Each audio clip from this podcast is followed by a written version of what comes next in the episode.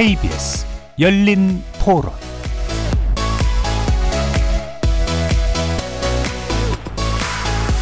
안녕하십니까. KBS 열린 토론 정준희입니다.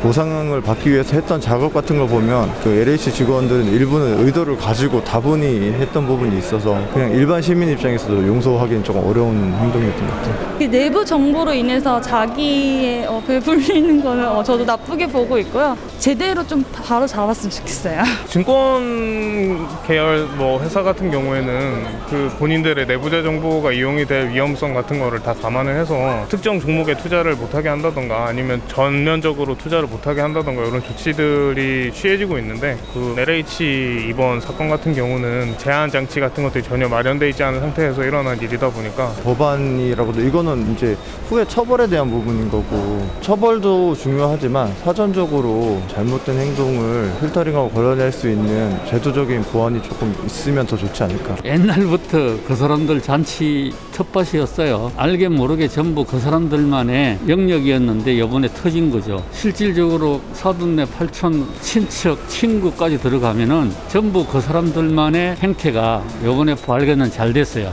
하지만 20년 전까지 파고들면은 정치권에 있는 사람들 다 관련돼 있다고 저는 그리 생각합니다. 거리에서 만나본 시민들의 목소리 어떻게 들으셨습니까? 오늘 토론 주제는 LH공사 투기 의혹 후폭풍, 이사 부동산 대책 수정 필요한가입니다. 한국 토, 토지주택공사, LH 직원들의 신도시 땅 투기 의혹에 국민들이 크게 분노하고 있습니다. 서울 논현동 LH공사 서울지역본부 출입문 유리에 청년은 월세전전, LH 직원은 투기전전이라는 스티커가 붙었고요. 농민들이 내건 현수막에는 한국토지주택공사가 아니라 농지투기공사라는 글귀가 올랐습니다. 청와대 국민청원 게시판에도 투기 연루자 엄벌 요구를 비롯해서 3도, 3기 신도시 지정 철회 요구까지 나오고 있는 실정인데요. 이렇게 폭발하는 여론을 의식해서 정부와 국회도 관련 대책 신속히 발표하고 있지만 현행 법과 제도로는 혐의 입증과 투기 환수 여부도 불투명하고 재발 방지 및 공정성 확보를 위한 추가 대책도 필요로 해지고 있습니다. 경찰청 국가수사본부 특별수사단이 정부합동 특별수사본부로 격상됐고요. 어제 경남 진주 LH 본사를 비롯해서 과천 의왕, 광명 시흥 지역 본부 등에 대해서도 압수수색을 실시하는 등 강제 수사에 돌입해 있죠. 1970년대 강남 개발 이후 50년간 이어져온 공직 관련자의 부동산 투기 이번 기회에 뿌리 뽑을 수 있을까요? 공급주도의 택지 개발 그리고 공급을 주 내용으로 하고 있는 이사 부동산 대책 원안대로 추진할 수 있을까요? 세 분의 부동산 전문가와 함께 LH공사 땅 투기 의혹이 남긴 과제 꼼꼼히 살펴보겠습니다. KBS 열린 토론은 여러분이 주인공입니다. 문자로 참여하실 분은 9730으로 의견 남겨주십시오. 단문은 50원, 장문은 100원의 정보 이용료가 붙습니다. KBS 모바일 콩, 트위터 계정 KBS 오픈, 그리고 유튜브를 통해서도 무료로 참여하실 수 있습니다. 시민 논객 여러분의 뜨거운 참여 기다리겠습니다. KBS 열린 토론 지금부터 출발합니다. 살아 있습니다. 토론이 살아 있습니다.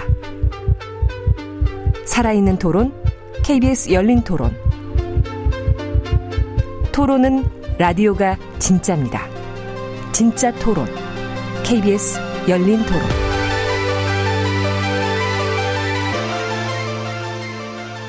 오늘 토론 함께 해 주실 세 분의 전문가 소개하겠습니다.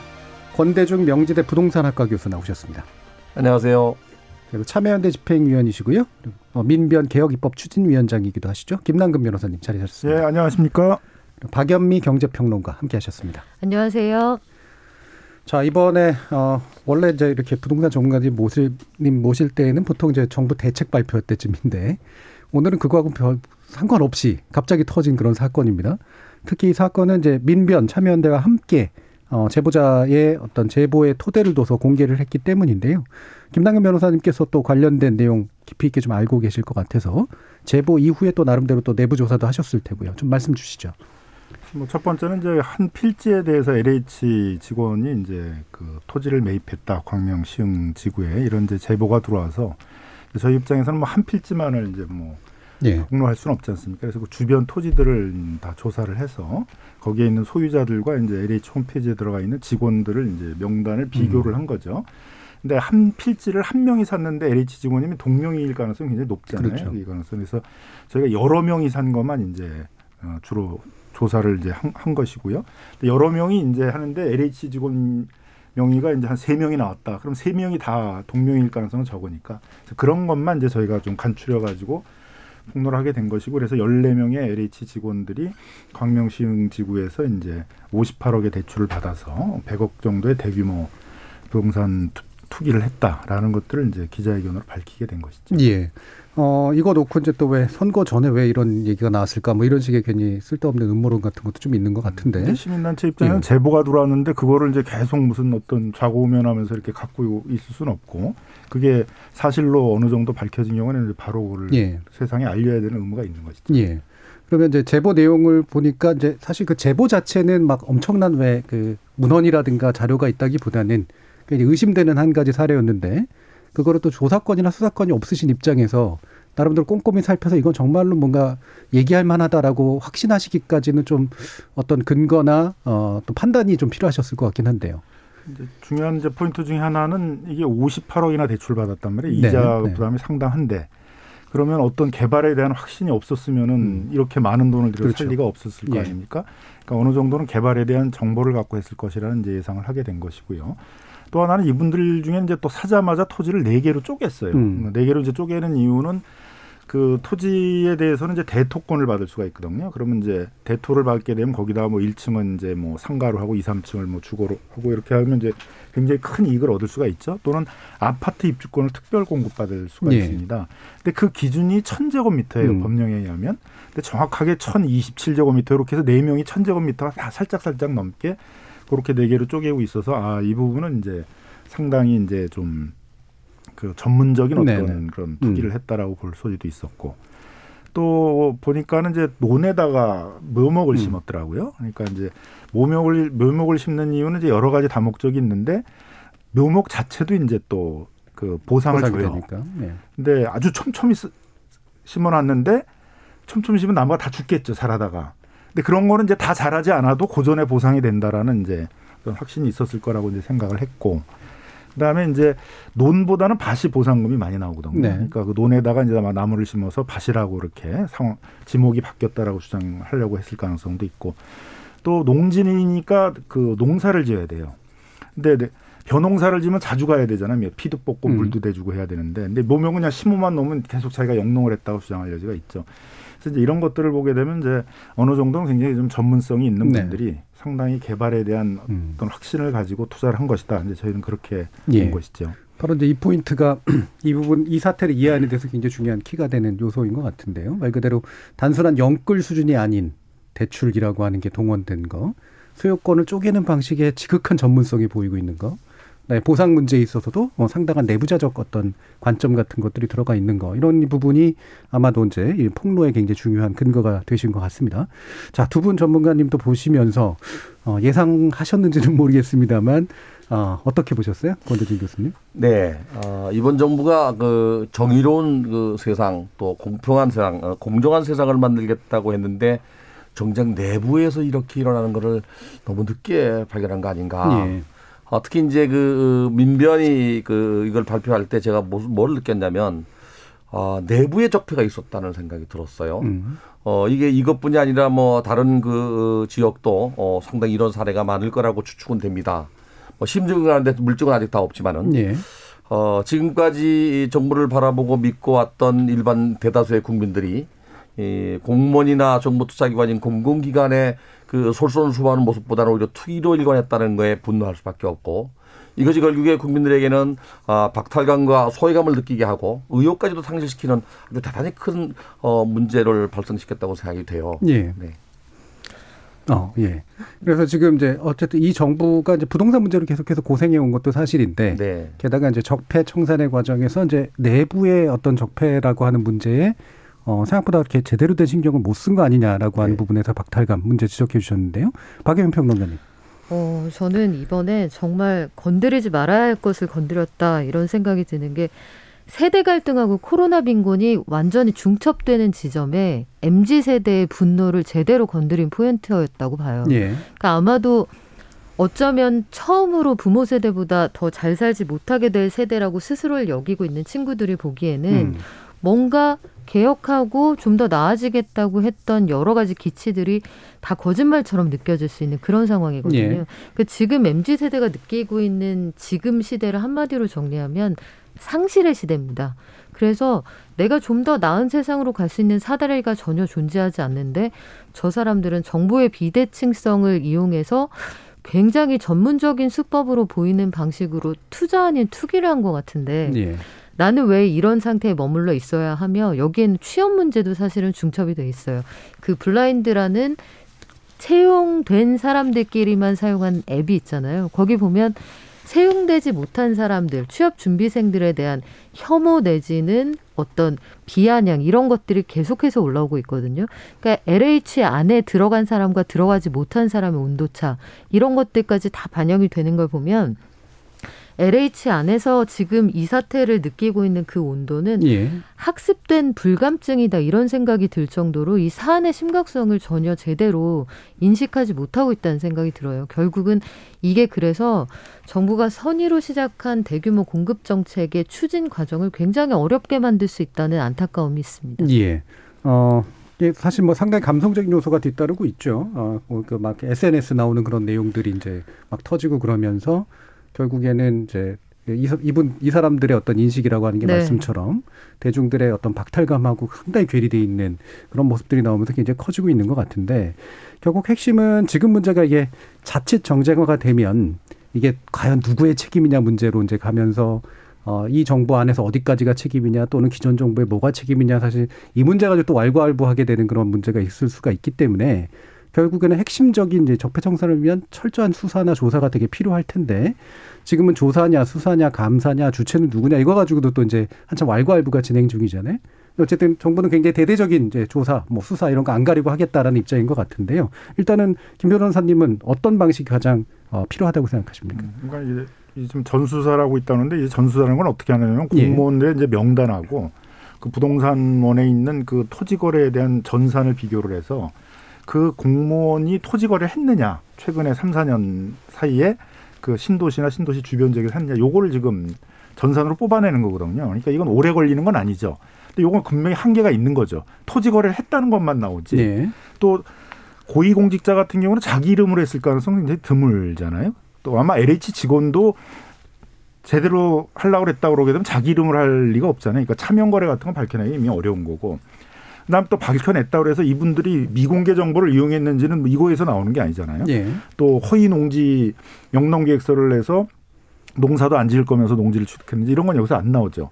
그러니까 이건 결국 수사가 필요한 거거든요. 그러니까 처음부터 같이 이제 수사가 병행이 돼야 되는 것이고 요걸 이제 받자마자 그 공개된 이름으로 자기 이름으로 이제 토지를 산 사람들에 대해서는 이제 바로 넘겨 수사를 하고 또 수사 본부에서는 이제 여러 가지 제보도 받고 그래서 뭐 차명 거래도 좀 조사를 하고 허위 영농 계획서로 농지를 취득했냐 이것도 조사를 하고 그다음 미공개 정보를 이용했냐 정보를 가지고 있는 그 부서의 사람들하고 어떤 뭐 메일이나 뭐 이런 걸 주고 받았는지 이런 걸 이제 같이 조사해 나가야 되겠죠. 예. 그 모든 종류의 이제 수단이 다 전면적으로 한꺼번에 병행될 필요가 있다. 어, 이런 생각이신데요. 권대중 교수님.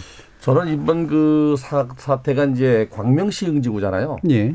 삼기 신도시 전역과 세종시까지도 가야 된다고 봐요. 공간적 범위는 어, 이번 정부가 신도시나 또는 개발 사업을 하겠다는 데는 전면 조사해야 된다고 생각이 되고요. 예. 어, 기간은 그래도 계획 단계부터 지금까지는 다 했다고 봐요. 예. 그게 어디가 되게 되든 간에.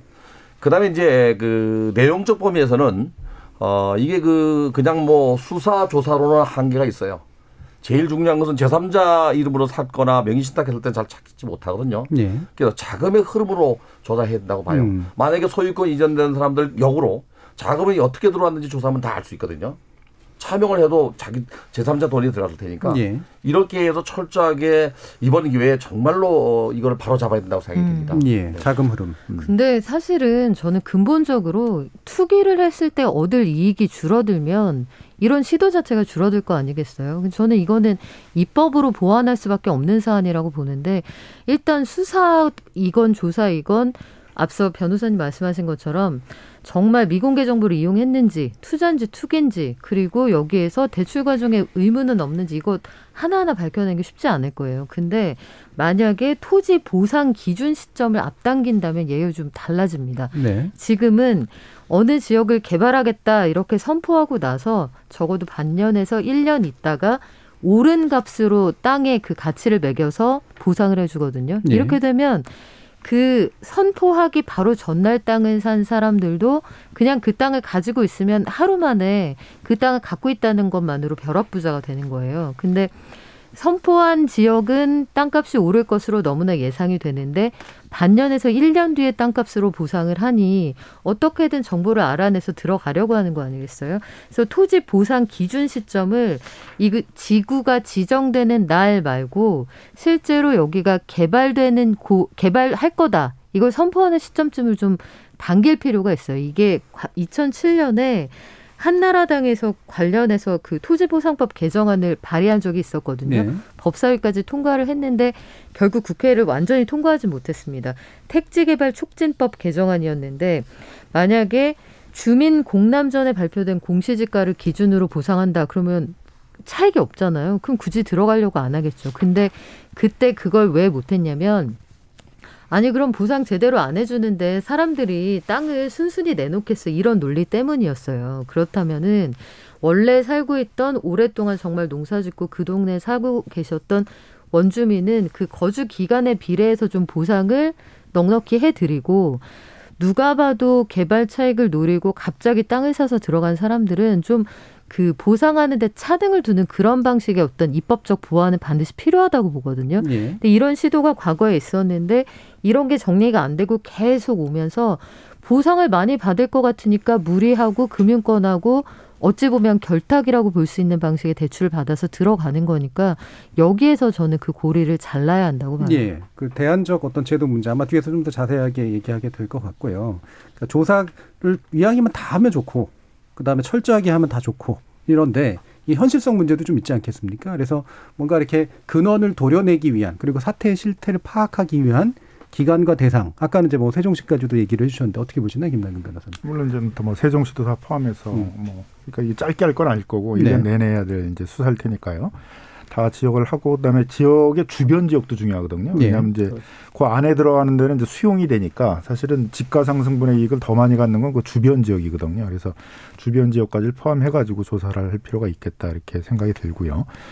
그다음에 이제 미공개 정보를 이제 이용했느냐를 사실 이제 입증한다는 건 쉽지는 않은 음. 점들이 있을 겁니다. 그래서 이제 저희는 예, 이해 충돌 일이 있는 경우에는 처벌을 할 수 있도록 하자라는 이제 법이 추진될 필요가 있다는 거죠. 예. 이제 이해 충돌 방지법이라고 그러는데요.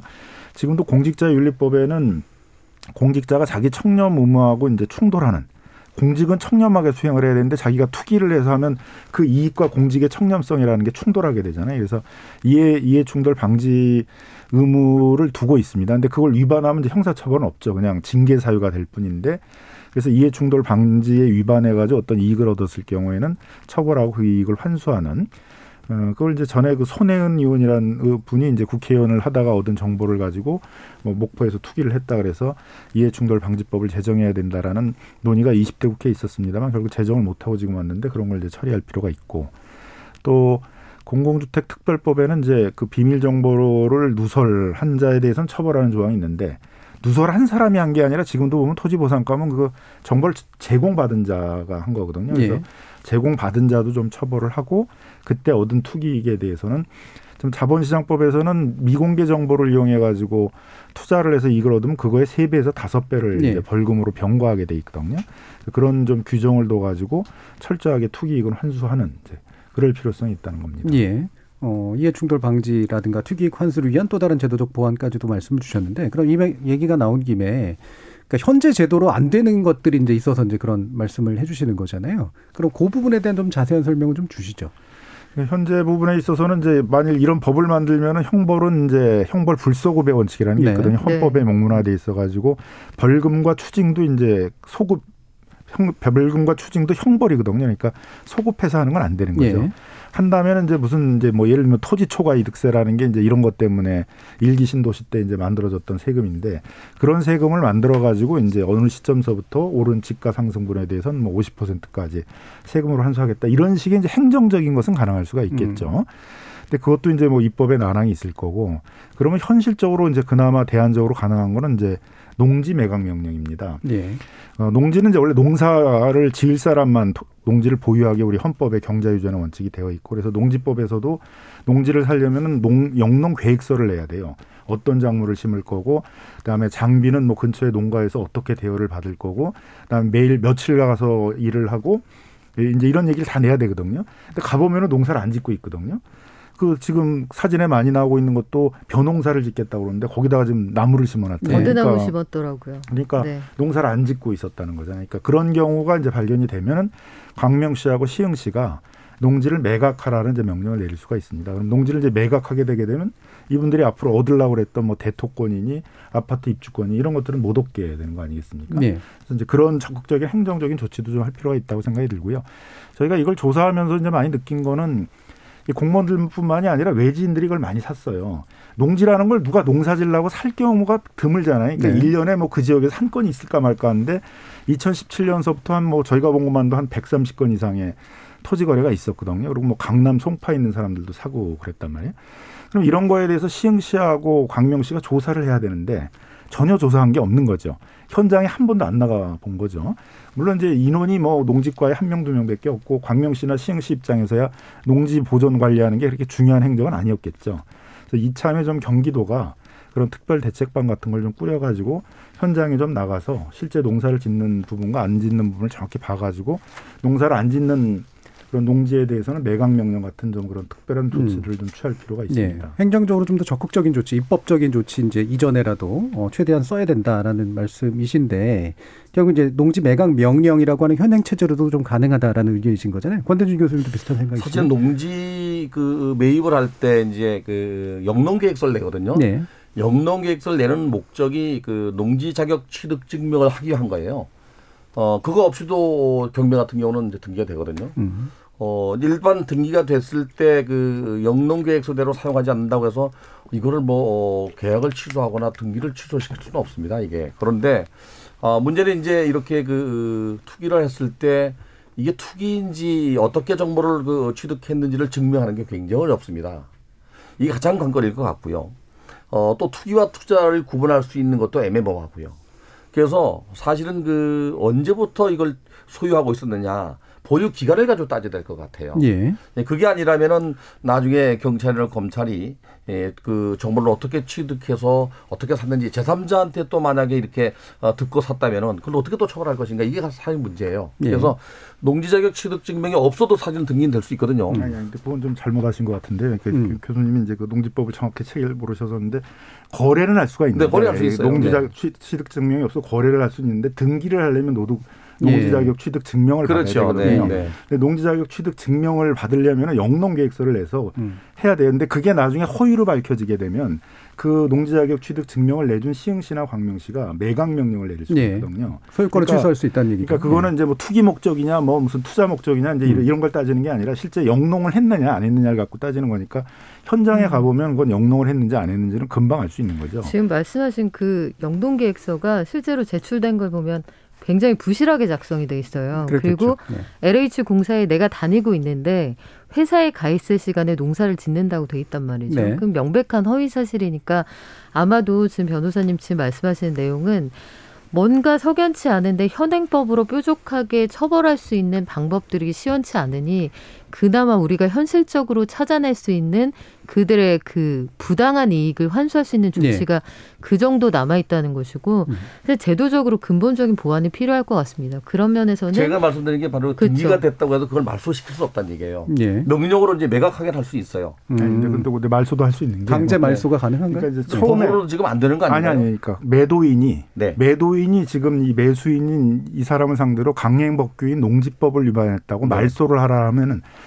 말소를 할 수 있다는 게 우리 대법원 판례입니다. 아, 뭐 저도구 네. 소송을 해가지고 그러니까 소송이 말- 필요한 거죠. 소송이 그렇죠. 필요한 거예요. 근데 그거는 이제 원래 네. 소유자가 해야 되는 거죠. 예, 원래 예. 소유자가 지금의 이제 소유자 상대로 당신이 농사 짓는다고 그래서 내가 팔았는데 보니까 농사 안 짓고 강행복귀 농지법 위반했구나. 그러니까 농지법을 위반한 원인무효 등기다 그래서 네. 근데 그게 그 그랬습니다. 지방자치 단체장이 시- 아 그거는 이제 매각 명령을 하는 때 거죠. 네. 그러니까 할수 없다는 예. 매각 명령까지만 할 수 있고 네, 근데 네. 버티면 매각 음. 명령을 해서 안 하고 버티면은 음. 이행강제금 물리게 돼 있는데 예. 토지 대금 의 20%까지를 매년 물릴 수가 있어요. 음. 그러니까 그건 엄청나게 큰 거죠 데미지가. 근데 예. 이런, 경우- 이런 경우는 매년이 아니라 이제 수용되고 나, 나면 끝나고 버리거든요. 아니 그래도 이제 뭐 안 팔았는데 매, 매, 토지 대금의 20%를 이행강제로 물렸는데 그거 그거 굉장히 큰 거죠. 예, 예, 예. 그래서 지금 두 분이 말씀하시는 것만 봐도 이게 한 번 부당이익을 취하고자 한 사람이 새길로 들어가서 땅을 취득했을 때 그 부당이익에 대한 환수 혹은 징벌이 얼마나 어려운지 보여주시는 사례잖아요. 예. 그래서 애초부터 아까 권 교수님 말씀하신 것처럼 그 보유 기간에 따라서 차등해서 보상을 주는 게 너무나 필요한 것이 정보를 갑자기 알아서 바로 전날 토지를 취해도 똑같이 보상을 받으면 네. 이런 일이 계속 반복될 수밖에 없는 거죠. 예. 어, 저 평론가님이 아주 좋은 이제 제안을 해주신 것 같아요. 그래서 보상 제도를 이번에 한번 바꿔서 그러니까 재개발 같은 경우에 있어서는 이제 정비지구 지정일을 기준으로 하는 게 아니라 공람 공고일 이제 한 1년 전쯤서부터 이제 뭐 한 6개월이나 1년 전서부터 여기를 지구로 지정합니다라는 이제 공람 공고를 하거든요. 그럼 그때 이미 개발 정보를 다 알게 그렇죠. 되잖아요. 그걸 기준으로 하거나 근데 재개발의 경우 그거로부터도 또 3개월이에요. 공람 공고일 3개월 전을 기준으로 해서 권리 산정을 하니까 이런 경우에 있어서도 그런 공람 공고일로부터 뭐한 3개월 전, 공람 공고일부터 한 1년 전서부터 기준으로 해가지고 보상 기준을 잡겠다. 그 다음에 이제 올해, 올해, 그러니까 대토를 받거나 그 아파트 입주권이나 이런 걸 받는 사람들은 적어도 그 지구 지정일로부터 뭐 10년 전서부터 영, 농사를 졌다든가 뭐 그렇죠. 5년 전서부터 졌다든가 예. 요런 사람들에게만 주겠다. 요런 제도를 좀 디테일하게 좀 정비할 필요가 있는 거죠. 음. 자, 그러면 지금 아까 이제 혐의 입증 가능성에 대해서 상당히 좀 어렵다라고 이제 말씀 주셨고 특히나 내부 정보를 어떻게 활용했는가 그거를 누군가가 차명으로 했는가 이런 것들을 하려면 어 강제 수사나 이런 식의 방식으로도 어렵다는 그런 말씀이신 거잖아요. 그러니까 쉽지는 않을 것이다 적어도. 뭐 이제 강제 수사를 하니까 이제 해보면은 음. 이제 뭐 카톡이나 이제 뭐, 음. 뭐 메시지나 이런 거에 이제 서로 그 원래 그 지구 지정과 제가 볼 관련된 때는 현금 흐름만 이렇게 추적해도 예. 얼추 다 그 저 조사할 수 있지 않을까요? 아니, 대출 받아서 했는데 지금 50%억 아니, 근데 대출 대출 을 누가. 받았느냐 어떻게 받았느냐 이걸 네. 또그 이제. 차명, 차명이 드러날 때는 이제 그거 말씀하신 이제 그렇죠. 그거죠. 네, 근데, 네. 근데 그럼 누구로 차명을 했는지는 아직 모르잖아요, 그죠? 누구로 차명을 했는데 차명이 아니라고 주, 주장할 거 아니에요. 뭐 내가 샀다. 그럴 때 이제 하는 게 네. 자금 추적을 하게 되면 그, 그 사람이 자기 돈으로 산 건지 음. 차명으로 산 건지 음. 부동산 실명법을 위반했는지 알 수 있을 거고요. 근데 미공개 정보는 이제 결국은 그 직무에 있지 않았으니까 이 지구 그 지구 지정하는 업무를 한 거는 아주 소수의 그 공무원들이나 LH 직원들이었을 테니까 그들과의 사이에 뭐 카톡을 주고받은 게 있는지 뭐 메일을 주고받은 게 있는지 뭐 전화를 주고받는 걸 봐가지고는 서로 아는 사이인 건지 뭐 이런 식의 수사를 좀 해야 되는 거죠. 네, 그런 면에서도 보면 금융권과의 결탁 가능성을 예. 제대로 파악하는 게 정말 중요한 것이 투기를 하려고 해도 소위 말하면 총알이 있어야 투기를 할 거 아니에요. 근데 이번에 보면 아주 극소수의 사례만 뒤집어 보았는데 100억짜리 거래에 58억, 그러니까 60억 가까운 돈이 대출이지 않습니까? 저 같은 사람이 14명 모인다고 58억 꺼주겠어요? 그 얼토당토 않은 얘기인데 예. 우리가 일반 주택담보대출 받으러 가도 그 한, 한 시간 동안 앉아서 뭔가 계속 음. 사인을 하고 입증을 하고 해야 될 게 너무너무 많아요. 그런데 58억 원을 대출을 받을 큰 마음을 먹는다. 네. 이렇게 되면 만약에 이자가 2%만 된다고 해도 대략 60억이라고 잡으면 2년 동안 이자만 1억 2천만 원이란 말이에요. 그러니까 여기가 너무나 확실히 개발 이익이 보장된다는 확신 없이는 못 들어가는 거죠. 음. 그리고 사실 맹지라고 불릴 만한 그런 땅에 그 정도 대출이 나온다는 건 좀 어색한 일인데 예. 그 농협은 대체 뭘 믿고 꺼졌는가? 그리고 실질적으로 그 농협 안에서 땅을 사는데 같이 나도 한 칸 사야겠다 이랬던 사람은 없는가? 그래서 금융권에 대한 조사가 면밀하게 필요한 게 바로 이런 부분이고요. 예. 국민들이 굉장히 분노하는 지점 중에 하나 바로 그거예요. 우리들은 마통, 마이너스 통장 하나 뚫기도 어렵다. 주택담보대출도 40%까지밖에 안 돼서 현금 없으면 못 들어간다. 실거주 요건 강화됐기 때문에 잔금을 못 치르면 이게 분양에서 당첨이 돼도 전월세를 주지 못하게 되기 때문에 현금이 없으면 분양돼도 새 집에 못 들어간다.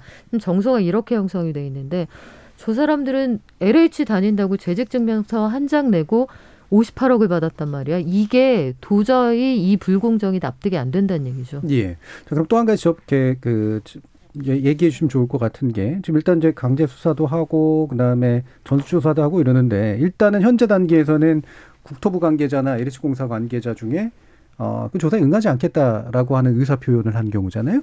이 부분은 어떻게 뭐 이게 일단은 가능한 상태니까 이제 그렇게 하는 걸 텐데 조사의 방식에서 보면 어 이거는 어떤 태도로 봐야 되는 걸까요? 음, 아니 뭐 이제 인권 의식이 투철해서 예. 나는 이거 안 했는데 왜 나 나보고 나를 예. 의심하면서 내 개인 정보를 뒤지겠다 그러냐. 음. 그러니까 난 못하겠다. 이제 그럴 수도 있겠죠. 예. 그러니까 이제 그러려면은 이제 결국은 수사기관에 넘겨서 수사기관이 보기에는 음. 그 사람 이름으로 이제 뭐 강제적인 수사를 해봐야 되잖아요. 뭐 토지 등기부 같은 걸 띄워보니까 그 사람 이름으로 뭐 된 게 있더라. 동명이인지 뭐 이런 것들을 좀 찾아봐야 될 필요가 있겠다. 그러면 이제 강제 수사를 해야 되겠죠. 네. 음. 그래서 어, 그분들에 대해서는 이제 밝혀야 될 거고요. 예. 그러니까 만일 뭐 투기를 했는데 그걸 드러날까봐 지금 음. 동의를 안 해준다. 그런 거 금방 드러나겠죠. 음. 예. 근데 차명과 실명을 보면서 좀 사실 그런 생각도 했어요. 얼마나 돌고 돌아서 쓸수 있는 차명은 다 쓴 다음에 그 다음에 실명까지 온 거 아닌가 이런 생각도 해보게 된 것이 아, 그동안 이렇게 해봤는데 오랫동안 어쩌면 음. 관행적으로 아니, 이루어졌던 일들이 그, 그, 그런 그런 그렇게 생각 그럴 가능성보다는 LH 내부에서 네. 이런 걸 한 번도 조사를 안 한 거예요. 예. 그러니까 LH가 그렇죠. 예를 예. 들면 예. 택지지구를 지정했다 그러면은 정기적으로 한 3, 4년 전에 토지 거래를 해서 직원들이 관계돼 있는지를 그런 걸 점검하는 무슨 부패 방지 시스템 같은 게 있었으면 이런 걸 안 하죠. 걸릴 거뭐 뻔하잖아요. 자기 이름으로 하면 걸리잖아요. 근데 그런 걸 한 번도 안 했기 때문에 내 이름으로 하더라도 큰 문제 없다는 그렇죠. 생각을 이제 하셨던 거고요. 그리고 약간 이제 그런 문화가 있었던 것 같아요. 서로 정보를 교환을 하면서 뭐 음. 뭐 같이 투자하자 그러고 뭐 개돈 붙듯이 뭐 돈을 그게 이번에 모아가지고. 드러난 사례잖아요. 네. 네. 이게 그 2005년도 이기 신 도시까지는 아마 저 조사 처벌을 했었거든요. 예. 그 뒤로 한 십몇 년 동안 이게 전혀 없었던 거예요. 음. 그러니까 뭐 취해법권식으로 이 그 LH 직원들끼리 투자하는 게 다는 아니지만 일부가 그렇게 해도 전혀 무관하게 넘어갔기 때문에 어 그런 게 남아 있는 거 아닌가. 예. 그리고 그와 관련돼서 그 이외에도 뭐 5년, 어, 10년 임대 후 분양주택도 LH 직원들이 이렇게 일부 분양받았듯이 그 정보를 일반 사람이 잘 모르거든요. 그러니까 내부에 있는 사람들이 그런 정보를 잘 알다 보니까 어, 3, 3, 5 이렇게 정보를 주고받은 거 아닌가. 예. 사실은 내부 정보도 이거를 계획부터 심사 단계부터 어, 발표 전까지는 이건 유출되면 안 되는 것들이거든요.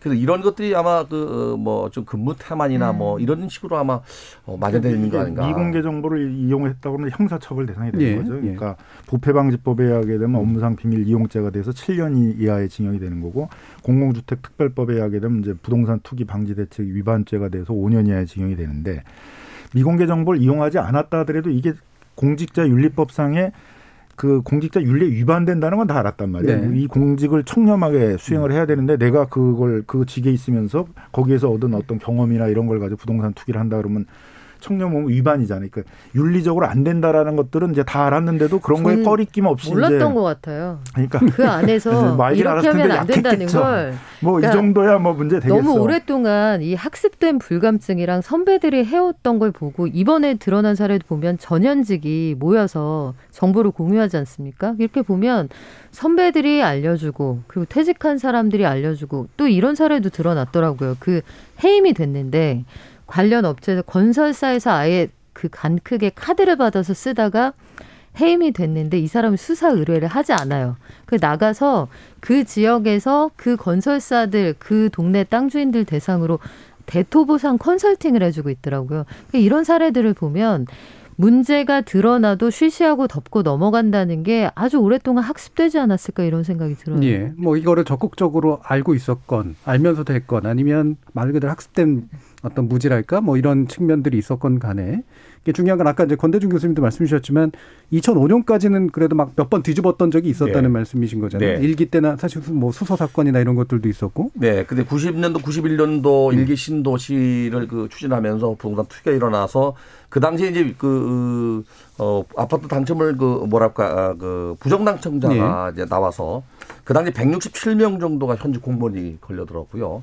어, 약 한 뭐, 어, 전체 인원은 뭐, 한 만 명 이상이 이렇게 예, 조사를 받고 어, 징계를 받은 걸로 알고 네. 있어요. 그리고 2005년도 7월 달에 이제 부동산 투기의 범죄 전쟁을 일으켰죠. 저 이거 노무현 정부가 내놓으면서 예. 그 당시에도 어, 공무원이 한 27명 정도 고발이 되고요. 음. 그다음에 이제 대대적 수사에- 수사에서 투기를 했던 9만 아, 9,700명이 또 처벌을 받았어요. 예. 그 뒤로는 그게 없었습니다. 음. 지금까지. 그러다 보니까 어, 물론 이제 그 사이에 그 2007년도 8년도는 경기가 안 좋았으니까 어, 신도시 또안 만들 었어요. 네, 부동산 그 시세가 또 신도시만 없었고. 있었고는 예. 미분양도 있었으니까요. 근데 경기가 좋아지니까 이제 이게 어, 부동산 신도시도 만들고 하다 보니까 부동산 가격이 오르니까 이제 투기가 일어난 건데 어, 이 그 LH에 근무하는 분들이 이렇게 투자한 사람들은 대부분 20, 30대, 30, 40대는 아니고요. 네. 거의 아마 50대 이상, 60대 퇴직을 앞둔 사람들일 거라고 생각돼요, 저는. 음. 어, 그러니까 이제 마지막 나가면서 이렇게 한번 아무 거리 낌 없이 투자하고 투기하고 이러고 나가는 것 같아요. 예. 어, 이것들이 아마 안전불감점처럼 음. 이게 뭐랄까 그 어, 어떻게 보면 공직자로서의 윤리를 아주 저버리는 음. 어, 그런 생각을 갖고 했던 것 같습니다. 예. 그래서 사실 또저 중요하게 이제 마지막으로 좀 일부 마지막으로 좀 하면서 짚어주셔야 될 게 그러니까 LH라고 하는 게 토공 주공 합병된 네, 거잖아요. 그렇죠. 2009년에. 예, 2009년에 합병도 굉장히 큰 조직이고 뭐 그 조직이 크니까 무조건 부패가 있을 것이다 이렇게 얘기하면 안 되긴 하겠지만 사실 둘 다 막강한 권한을 가지고 있는 그런 조직인데 이것이 합병된 이후로 사실은 내부 점검도 없었고 그다음에 이제 사업은 그런 식으로 이제 오랜 기간 진행되어 오면서 생긴 문제들이 굉장히 크다. 근데 이런 판단들을 하잖아요. 자, 이거를 그러면 다시 해체를 해야 되는 거냐?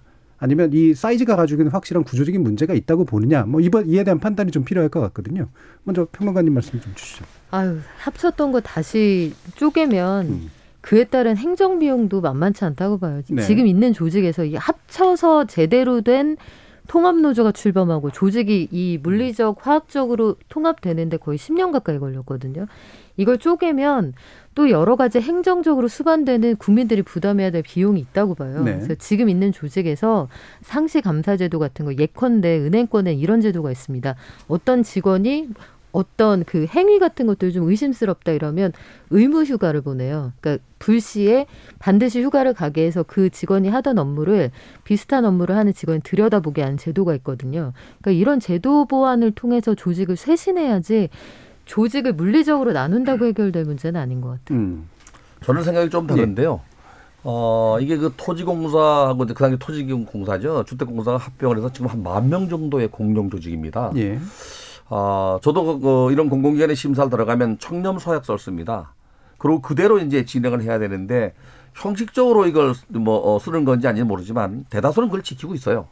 그래서 어, 이그 LH가 지금 한국토지대공사가 어, 지난해 연말 빚이 한 127조인가 9조 정도 되죠. 예. 빚도 굉장히 많은데 이그 어, LH가 주택 공급만 하는 게 아니라 관리도 합니다. 임대주택 관리도 하고 해서 그렇죠. 어 이걸 쪼개는 것보다는 새로운 어 탁지 개발만 담당하는 그뭐 어, 공사를 만든다든지 부서를 만든다든지 또 어, 임대주택을 관리하는 부서를 만든다든지 해서 전문적으로 이렇게 좀 분리할 필요가 있어요. 이걸 음. 한 군데 많아 놓으니까 또 문제가 발생할 수 있거든요. 예. 네. 예. 변호사님. 그러니까 지금 이제 LH 내부에도 이제 감사 조직이 있어가지고 문제가 되는 것들을 사후적으로 감사하는 것들은 뭐 어느 정도 하고 있는데 문제는 이제 사전 이런 투기 네. 부패 방지 시스템이 없다는 거거든요. 그래서 부패 방지센터 같은 것들을 만들어서 정기적으로 조사를 해야죠. 적어도 신도시 같은 택지를 지고 한- 한다 그러면 한 3, 4년 전에 토지 거래는 조사를 해서 관련 직원들이나 친인척들이 관련돼 있는지 이런 걸 정기적으로 조사한다 그러면 그거 자체가 이제 신호가 돼 가지고 이제 이런 행동을 하기가 어렵게 되는 거거든요. 청렴 서약서를 다 받고 거기서는 이제 그 토지 거래 같은 건 하지 않는다.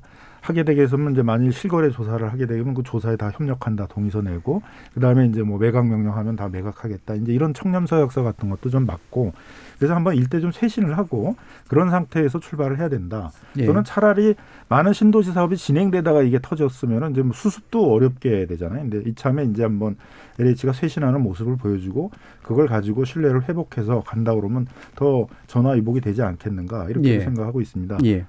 자, 공공의 공공이 뭔가 해줘야 된다라는 수요가 굉장히 많았던 조건에서 또 이 일이 나, 나섰기 때문에 과연 이제 어떻게 해야 되는가라는 딜레마적인 상황에 빠진 측면도 좀 있는데 어, 여러 가지 쇄신의 계기를 좀 만들었으면 하는 그런 바람, 바람이고요. 그동안 들어온 또 청취자 문자 한번 들어보고 가겠습니다. 정희진 캐스터. 네, 지금까지 청취 여러분이 보내주신 문자들 소개합니다. 1986님, 시민 인터뷰 내용에 100% 공감합니다. 특히 시원하게 문제점을 지적해주신 분께 박수를 보냅니다. 김배공님, 개발 정보를 이용한 투기는 국민들을 실망시키는 악의 근원입니다. 일벌백계에서 근원을 제거해야 합니다. 김인수님, 불법 투기자들 모두 쪽박 찰 수 있도록 개발 계획을 전면 취소해야 합니다. 신현수님, 부동산 공급 대책을 이번 비리하고 왜 결부합니까? 그럴 경우 서민들은 평생 집장만 못합니다. 투기 의혹 조사 수사와 공급 대책 추진은 별개로 진행해 주십시오. 원희님, 신도시 개발이 이번 정부에서만 진행된 게 아닌데 현 정부 탓으로 돌리는 시각은 문제가 있어 보입니다. 정치 공방으로 가선 안 됩니다. 7108님, 저는 현재 공인중개사 사무실을 운영 중인 부동산 업자입니다. LH 문제, 이건 세 발의 피입니다. 70년대 후반부터 지금까지 공직자 투기 비리 어마어마합니다. 분당 개발 당시에도 행해졌던 일입니다. 해주셨고요. KUR 컨디션님, 법을 만드는 국회의원들 본인들이 투기를 하니 이해충돌 방지법이 국회에서 통과되기 어렵겠죠. 답답합니다. 세상 만지고님, 이번 21대 국회 아직 출범한 지 1년도 안 되었으니 관련 대책 법안 제대로 만들길 기대해 봅니다. 안 그러면 국민적 역풍을 크게 맞게 될 겁니다. 김영표님, 영농 계획서를 잘 써도 별로 효과가 없습니다. 마을마다 이장님이 계시는데 그분이 현재 사는지 안 사는지 다 압니다. 그분을 통해서 확인만 해도 많이 잡을 수 있습니다. 만약 이장님과 짜고 비리를 저지를 경우 처벌을 크게 하면 문제가 안 됩니다. 0385님, 듣기로는 농지는 실명이 아니라도 거래할 수 있다고 하던데 사실인가요? 사실이면 금융실명제처럼 실명 거래로 바꿔야 하는 거 아닌가요? 그래야 투기를 방지할 수 있겠죠. 그리고 보니까 토지 보상해주는 제도가 너무 허술해서 투기꾼들이 이용하기 좋고 처벌도 약하네요. 바꿉시다 라고 보내주셨네요. 네, KBS 열린 토론. 이 시간은 영상으로도 생중계하고 있습니다. 유튜브에 들어가셔서 KBS 일라디오 또는 KBS 열린 토론을 검색하시면 지금 바로 토론하는 모습 보실 수 있습니다. 방송을 듣고 계신 여러분이 시민 농객입니다. 계속해서 청취자 여러분들의 날카로운 시선과 의견 보내주세요. 지금까지 문자캐스터 정희진이었습니다. 토론이 세상을 바꿀 수는 없습니다. 하지만 토론 없이 바꿀 수 있는 세상은 어디에도 없습니다.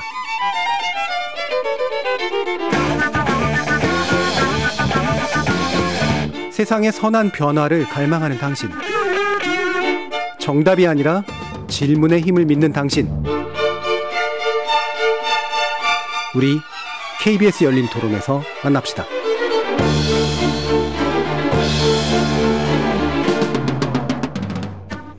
KBS 열린 토론 오늘은 LH공사 투기 의혹 후폭풍 이사 부동산 대책 지속 가능성을 놓고 박연미 경제평론가 김남근 민변 개혁입법 추진위원장 권대중 명지대 부동산학과 교수 이렇게 세 분의 전문가와 함께 하고 있습니다.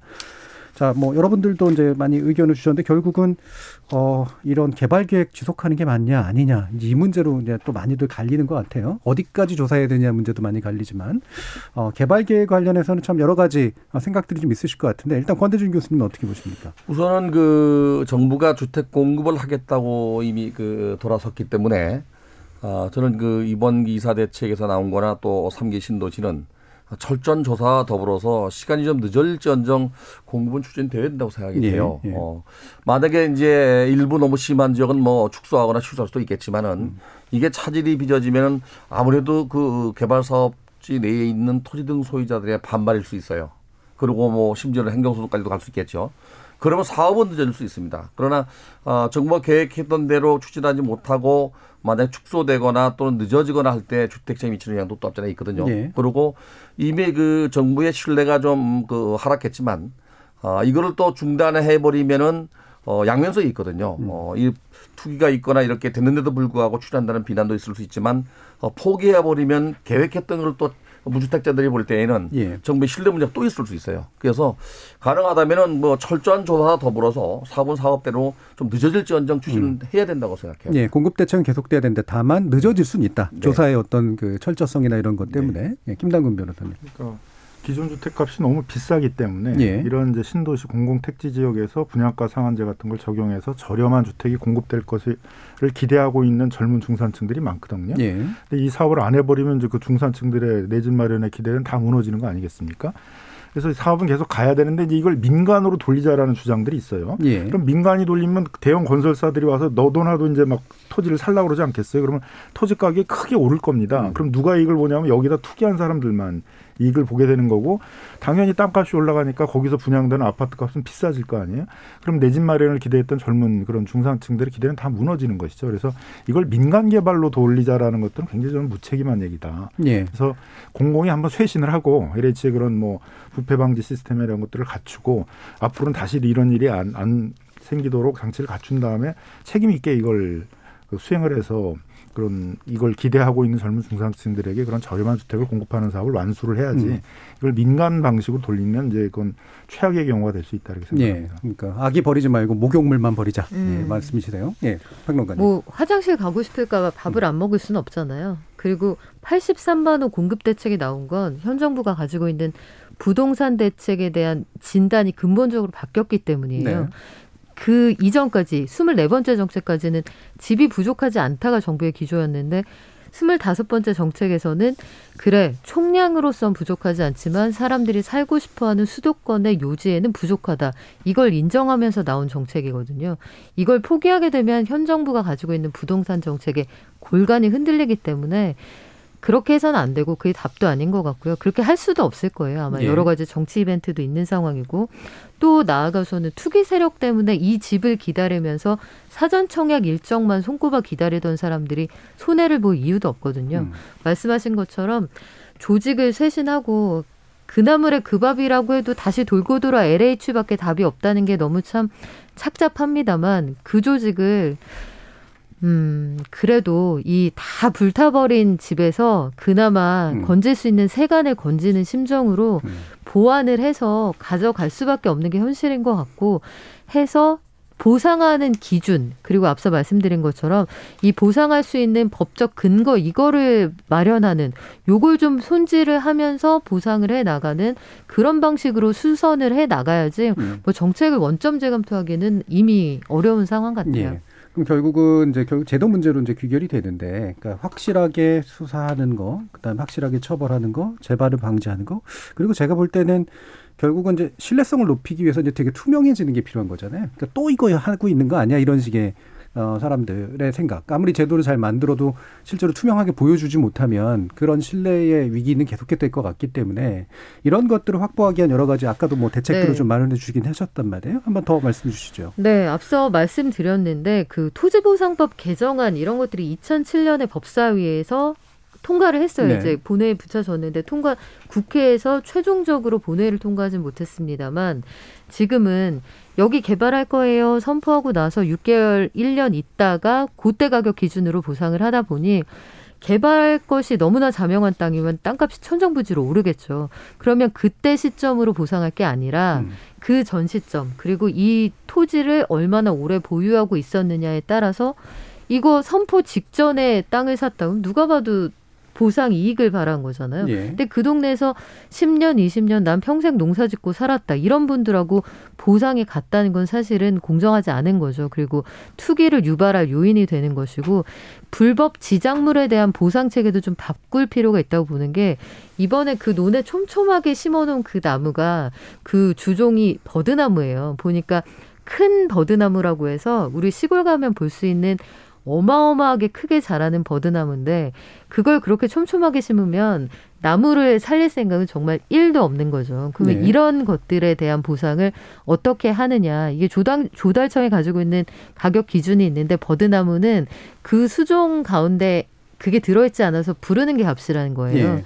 이런 방식의 허술한 제도는 좀 보완할 필요가 있겠고 정치적 정략적으로 접근 안 했으면 좋겠는 게 의견이 나뉩니다. 조사가 좋으냐 수사가 좋으냐 사실 일반 국민들 그 상관없어요. 조사든 수사든 나쁜 사람들이 나쁜 일을 했으면 제대로 벌받게 하는 거 국민들의 여론은 그쪽에 있는 거거든요. 예. 이거는 정치적으로 볼 사안은 아닌 것 같고 이 정부에서 드러난 것 뿐이지 과거부터 했던 맞습니다. 해서 옛날에부터 그랬든 지금 드러났든 그때도 나쁘고 지금도 나쁜 일이에요. 해서 언제 드러났느냐가 또 중요한 건 아닌 것 같습니다. 예. 토지 보상의 이제 기간, 그러니까 그 소유하고 있던 기간이 중요하다라고 치면 뭐 100이라고 보상을 하면은 기간이 짧아질수록 80, 뭐 70, 뭐 이렇게 네. 이제 줄어드는 아마 그런 방식이 될 것 같은데. 지금 보상 기준이 이제 그 이택지를 받을 수 있거나 대토 보상을 예. 하거나 뭐 이 현금을 이제 어, 시중에 많이 풀리지 않게 하기 위해서 뭐 2007년도 만드는 거거든요. 예. 그거 말고도 어, 뭐 입주권을 준다든지 이런 거는 시- 기간에 따라서 더 주진 말고 음. 지금 상태에서 주되 기간이 짧으면 그냥 현금 보상하고 마는 거예요. 네. 근데 이제 이 그 지상의 지작물이나 수목을 심어놨다고 해서 어, 보상을 또 많이 받는 건 아니에요. 감정 평가를 보면은 토지를 기준으로 했을 때 일정 면적 내에 수목, 수폭, 수고에 따라서 평가가 되는데 공시지가가 지금 현재 현실화되고 있단 말이죠. 이게. 예, 예. 그러니까 작년에 만약에 토지를 매입했다면 금년 내 공시지가가 올라가서 공시지가를 기준으로 평가하다 보니까 거기 또 어, 평가 방법상 기타 요인 보정이라는 게 있어요. 음. 이게 시가 보상이거든요. 시가를 좀 적용하는 거거든요. 그냥 놔둬도 뭐 1년도 안 돼도 보상 금액이 올라가게 돼 있고 거기에 따라서 또 여러 가지 혜택을 받을 수 있기 때문에 예. 기간 보유 기간에 따라서 지금 있는 혜택은 어, 어느 시점에는 그냥 주되 그 이하가 될 때는 그걸 다 없애는 겁니다. 없애고 예. 실질적으로 투자 가치 그 이하로 받을 수 있게 해버리면은 아마 이렇게 투기가 일어나지 않, 음. 않을 거라는 생각이 들어요. 이제 수용 과정에서 혹시라도 발생할 수 있는 이제 저평가라든가 어떤 뭐 약간 뺏긴다라는 느낌 이런 것들이 발생할 위험은 그렇게 크진 않다라고 보시는 거예요. 평가는 뭐 어, 균형 있게 평가를 해야 되기 때문에 그걸 조작할 수는 없고요. 평가는 정상적으로 하되 평가에서 토지 보상은 주되 그 이상 부수되는 거에 대해서는 제한을 하자는 얘기죠. 네. 네. 김당근 변호사님. 그러니까 이제 그 보상 좀 시스템을 이해를 하셔야 되는데 음. 지구 지정을 하게 되면 그 지구 지정일을 기준으로 해가지고 보상을 하는 거거든요. 예. 그 뒤에는 그냥 자연 자연 증가분만 보상을 음. 하게 됩니다.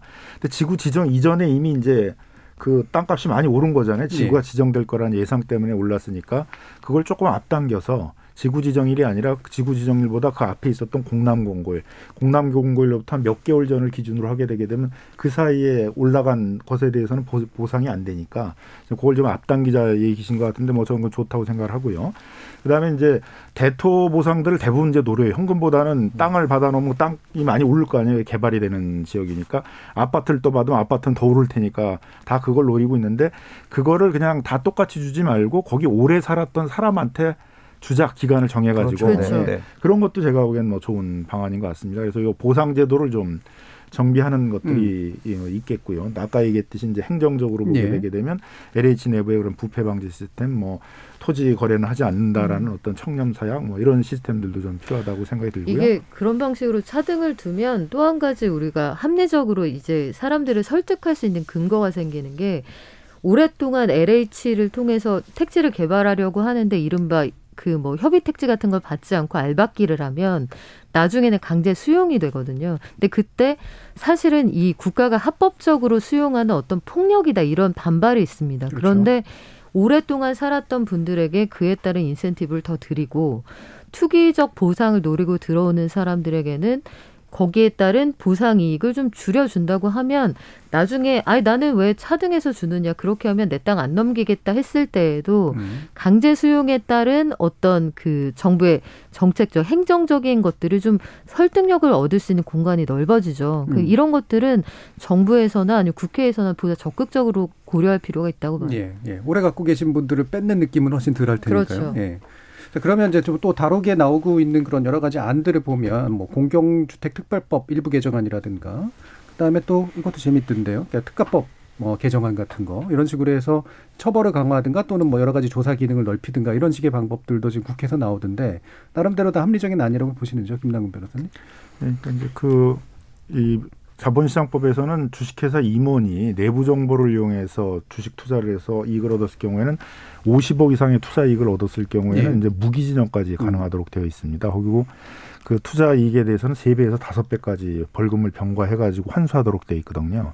근데 국민들의 입장에서 보면 공직자가 내부 정보를 이용해서 부동산 투기해서 50억 번 거하고 그 주식회사 임원이 내부 정보 이용해서 주식 투자해서 50억 번 거를 비교하면 공직자가 내부 정보 이용해 가지고 부동산 투기해서 50억 번 거에 더 강하게 처벌해야 그렇죠. 된다. 예. 이런 게 사회적 비난 가능성이 훨씬 높을 거예요. 네. 형량을 좀 맞출 필요가 있다. 음. 그런 점에서 지금 공, 공공주택 특별법을 개정을 해서 미공개 정보를 이용해서 부동산 투기를 해서 얻은 이익을 환수하는 게 필요하고 그다음에 지금 공공주택 특별법은 비- 비밀을 누설한 자만 처벌하게 돼 있어요. 그 제공받는 자를 처벌하지 않게 돼 있어요. 근데 지금 이제 문제가 되는 사람들은 다 제공받아 가지고 했을 가능성이 높은 사람들이잖아요. 그러니까 제공받는 사람에 대한 처벌 같은 것도 필요하고 그다음에 이제 지금 이제 거부하면 조사가 안 되도록 되어 있는데 법에 근거를 둬야죠. 그러니까 예. 앞으로 이런 공직자에 대해서는 투기 혐의가 있어서 조사를 해서 그 그거에 대해서 제- 제보를 그 이 조사를 하겠다 그랬을 때는 이제 그걸 할 수 있도록 하는 근거 규정 같은 것들을 이제 만들 필요가 있겠고요. 예. 그게 이제 공공주택 특별법을 음. 개정하자는 논의이고 어차피 이게 다 미공개 정보를 이용했다는 거를 입증을 해야만 되는데 그게 쉽지가 않단 말이에요. 그래서 공직자로서 적어도 내가 이 공직을 청렴하게 수행하기 위해서는 내가 부동산 투기 같은 걸 하면 안 된다라는 윤리의식은 다 있는 거예요. 그런 이제 공직자에 있어서의 공직의 청렴무하고 충돌하는 이 이해 충돌 행위를 했을 때는 그 자체를 처벌하는 것들도 만들자는 거죠. 예. 예. 그게 이해 충돌 방지법이라는 예. 것들이거든요. 그래서 그거는 이제 이미 법안들이 나와 있어서 그걸 이제 좀 처리하자라는 이제 그런 이제 논의가 있는 것이고요. 네. 건대중 교수님. 우선은 그 지금 얘기하는 것들은 사후 약방문이거든요. 아무래도요. 네, 앞으로 이제 이렇게 그 방지하자는 얘기인데 지금 당장 이 벌어진 일을 어떻게 처리하고 처벌할 것인가가 더 중요할 것 같아요. 네. 어, 그런 차원에서 어, 이게 뭐 어, 법을 만들어서 적용하기는 어렵고 어, 일단은 그 이번에 그 이 법도 물론 만들어야 되겠지만 어, 이런 그 어, 투기성이 있는 어, 그 조사를 전수조사해서 어, 한 번쯤은 아마 이거를 좀 더 정부의 그 국민들이 경각심을 줄 수 있는 대책을 내놔야 될 것 같아요. 그리고 예. 이런 법들은 뭐 어, 국회에서만 그냥 만들 게 아니라 어, 전문가들이나 또는 외부의 공청회를 통해서 다시는 그런 그 투기 세력이 그 공공택지라든지 이런 데 투자하지 못할 수- 하지 못하도록 그 대안을 내놔야 될 것 같아요. 예. 네. 지금 유튜브 요, 요, 예. 요 부분이 그래서 지금 국민들 정서는 그럼 법을 잘 만들어서 앞으로 잘하겠다 이거 갖고는 안 되고 그러니까 안 된다니까. 지금 네. 투기한 사람들의 투기 이익을 좀 환수해야 된다는 거잖아요. 예. 네. 그래서 이제 그게 현실적으로 지금 가능한 부분들이 이제 실제 농사를 짓지 않으면서 농지를 취득한 사람들에 대해서는 농지 매각 매각. 명령을 할 수 있으니까 그걸 하자는 건데 그러니까 저희가 이걸 쭉 좀 조사를 하면서 느낀 건데 시흥시나 광명시가 이제 전혀 이 농지 보존 업무를 하질 않은 거예요. 현장에 나가만 보면은 논이라고 돼 있는데 거기다가 나무 심었으면 이거 영농 안 했다는 건 금방 드러나는 거잖아요. 농사를 안 지은 흔적이 다 드러나는 부분이 허다한데 그 나가만 봤으면 되는데 실정을 보게 되면 광명시나 시흥시 입장에서는 농지 보존 행정은 뭐 아주 미 거긴 주요 행정이 아닌 거죠. 예. 직원들도 뭐 몇 명 안 붙여 놓고 하니까 한두 명 가지고는 이게 안 되는 거예요. 그러면 그런 거를 이제 좀 경기도가 알았다면 경기도가 사실은 좀 적극적으로 그런 거를 좀 지원해 줬어야 되는데 그래서 이참에 좀 경기도가 특별 대책반 같은 걸 만들어 가지고 삼기 신도시의 농촌 지역에 가서 영농을 안 하고 있는 사람들에 대해서는 다 확인을 한 다음에 그게 농지법을 위반한 것을 조사를 하고 그런 다음에 한번 좀 농지 매각 명령을 하는 그건 뭐 공무원뿐만이 아니겠죠. 지금 뭐 보면은 뭐 강남, 송파 이런 데 있는 사람들이 이미 광명 신시의 땅을 상당히 사뒀어요. 그런 경우는 뭐 물론 이제 자가용 타고 와가지고 이제 와서 또 농사를 지었을 가능성도 있겠지만 희박하잖아요. 그런 가능성들은 그러니까 그런 부분들에 대해서는 철저히 조사해서 그런 투기 목적으로 농지를 사둔 거에 대해서는 매각하라 이런 것까지 좀 보여줘야지 국민들은 좀 납득을 할 수 있을 거로 보여집니다. 예. 자, 유튜브로 최일용 님이 이해충돌 방지법이 입법부인 국회를 통과할 가능성은 하나도 없다고 생각합니다.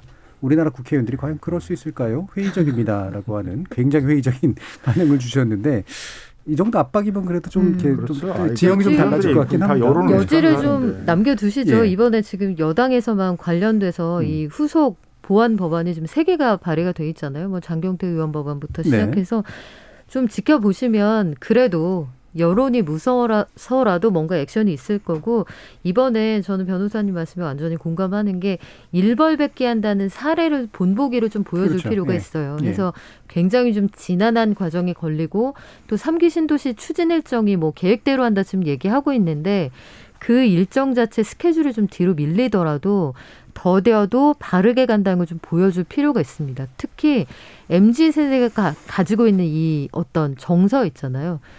내가 불의는 참아도 불이익은 못 참는다. 예. 그러니까 공정에 대한 가치를 그 어떤 세대보다 중요하게 보고 있는 세대라 사실 변호사님이 공익 제보자라 밝히지는 않으시겠습니다만 아마도 저희가 일반적으로 추정하기로는 LH에 다니고 있는 MZ 세대의 누군가가 세대 간의 갈등 그리고 부서 내에서 일은 우리가 더 많이 하는데 저분들은 근무 시간에 땅 보러 다녀 네네. 이런 것들이 아마 촉발되어서 그런 제보가 들어가지 않았을까 싶고 뭐 이건 저의 추정입니다. 그리고 그런 데에도 MG로부터 이제 희망과 한계를 동시에 보는 거예요. 그런 사람들이 고발을 하면서 이제 서서히 균열이 가기 시작하는 건데 고 카르텔 안에 들어간 대구지사인가요? 거기에 입사 반년차 예, 직원은 예. 또 말도 안 되는 허무맹랑한 얘기를 또 해놨더라고요. 네. 근데 그런 것들이 간극이 좀 있습니다만 아마 공정에 대한 감수성이 다른 세대가 계속 섞이면 이 카르텔의 균열은 분명히 온다고 봐요. 예, 그러니까 밀레니얼 세대가 그러니까 기존 세대하고의 단절을 의미하기도 하지만 말씀처럼 이제 이익 공동체 안으로 들어가는 의미도 사실 있을 수 있기 때문에 네. 이 긴장을 어떻게 풀 거냐 문제 되게 중요하겠죠. 예. 이런 일이 벌어진 상태에서 대다수의 국민들은요, 음. 어, 향후에 어떤 법을 어, 제정해서 어떻게 하겠다는 것보다는 이걸 어떻게 정부가 처리할 것인가에 관심이 있어요. 예. 대다수 국민들은 법을 잘 모르거든요. 그러면은 이번에 이렇게 그 LH 그 사건이 벌어진 이 상태에서 어, 어디까지 조사하고 어떻게 처리할 것인가에 관심이 있기 때문에 어, 정부나 철저히 그 조사하고 여기에 최대한 그 하여간 뭐 다 재발되지 않도록 처리를 해야 될 것 같아요. 예. 그리고 그런 의미에서 SH공사도 다 조사해야 된다 이런 그렇죠. 뭐 경기도시공사나 예. 어, 서울도시공사나 다 해야 된다고 봐요. 저는. 예. 네. 이런 그, 그 뭔가 이렇게 개발 능력을 가지고 있는 그런 지자체라든가 아니면 어뭐 국가에 관련된 모든 네. 공사들 개발 개발 사업을 하는 공사들이 굉장히 많이 있습니다. 예. 뭐 도로공사, 수자원공사, 뭐 그렇죠. LH 공사뿐만이 아니라 음. 그래서 그런 데들은 이제 다 이렇게 개발 정보에 좀 민감한 그렇죠. 그 되잖아요. 그래서 그 그런 부분에 있어서는 다 내부에 좀 부패 방지 시스템 같은 것들을 좀 갖추고 적어도 우리가 이런 업무를 하고 있는데 우리가 그런 땅 투기는 하지 않는다 그런 서약들도 좀 다 하게 하고 이번 기회에 좀 한번 공직에 있어서 한번 크게 쇄신하는 좀 네.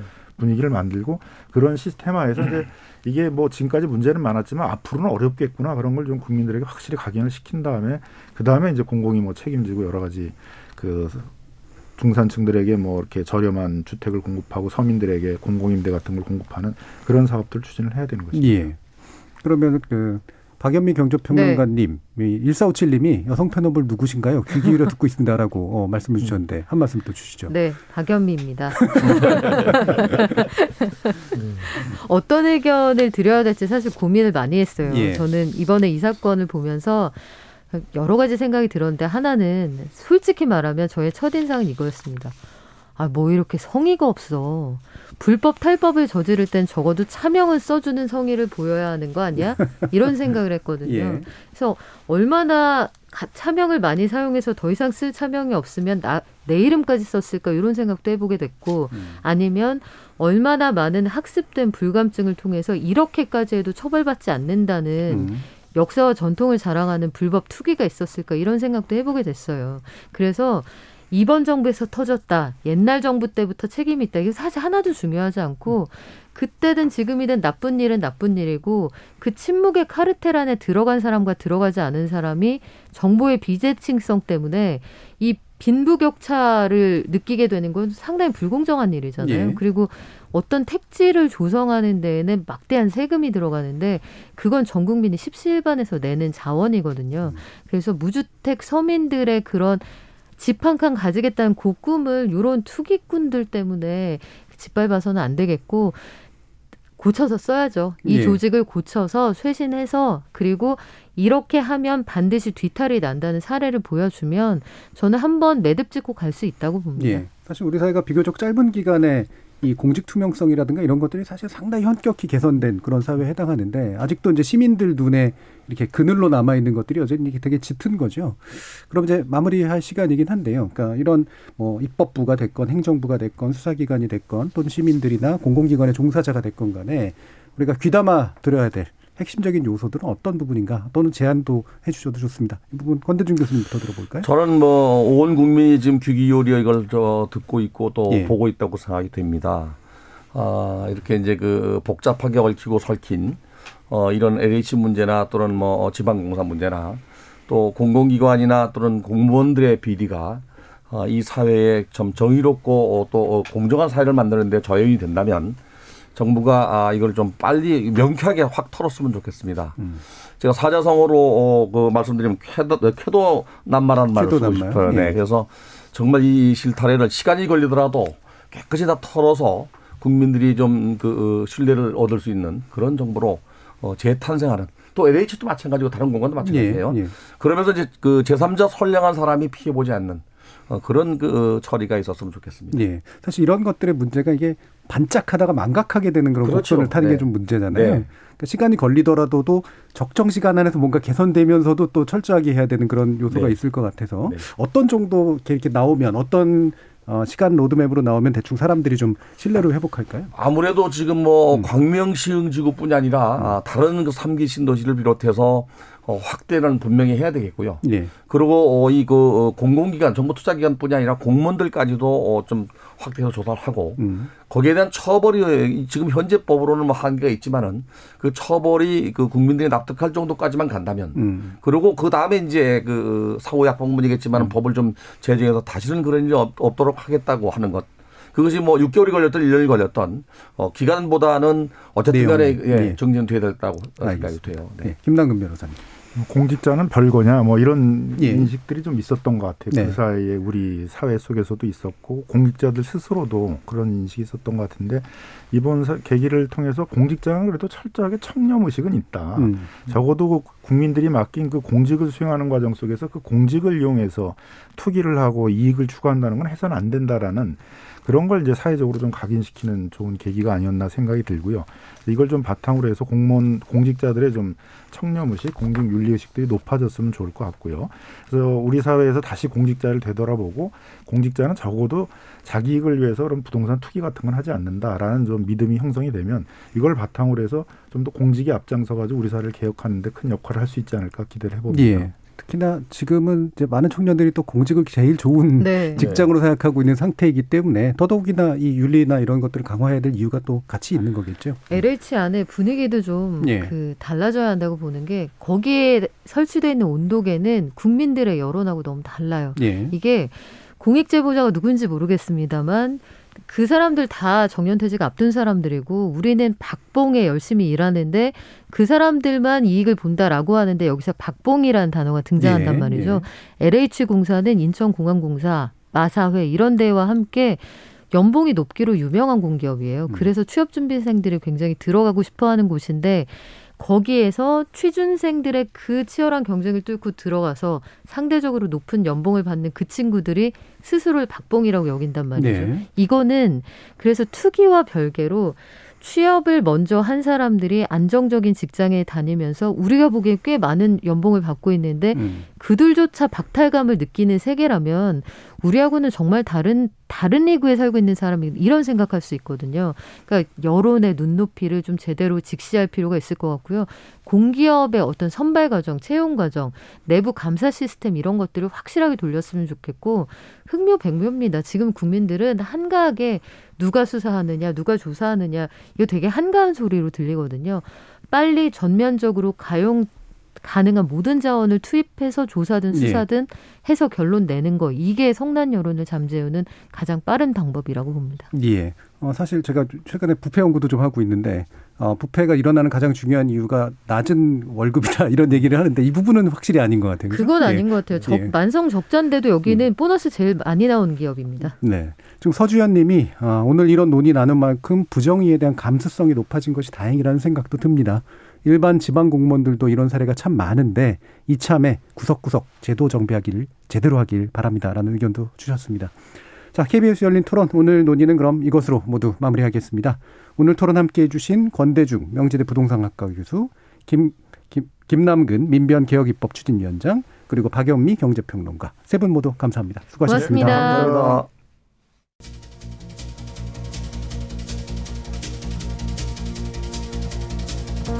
괴테가 쓴 희곡 속의 파우스트는 흔히 악마의 꾐에 넘어가 영혼을 파는 나약한 인간으로 기억됩니다.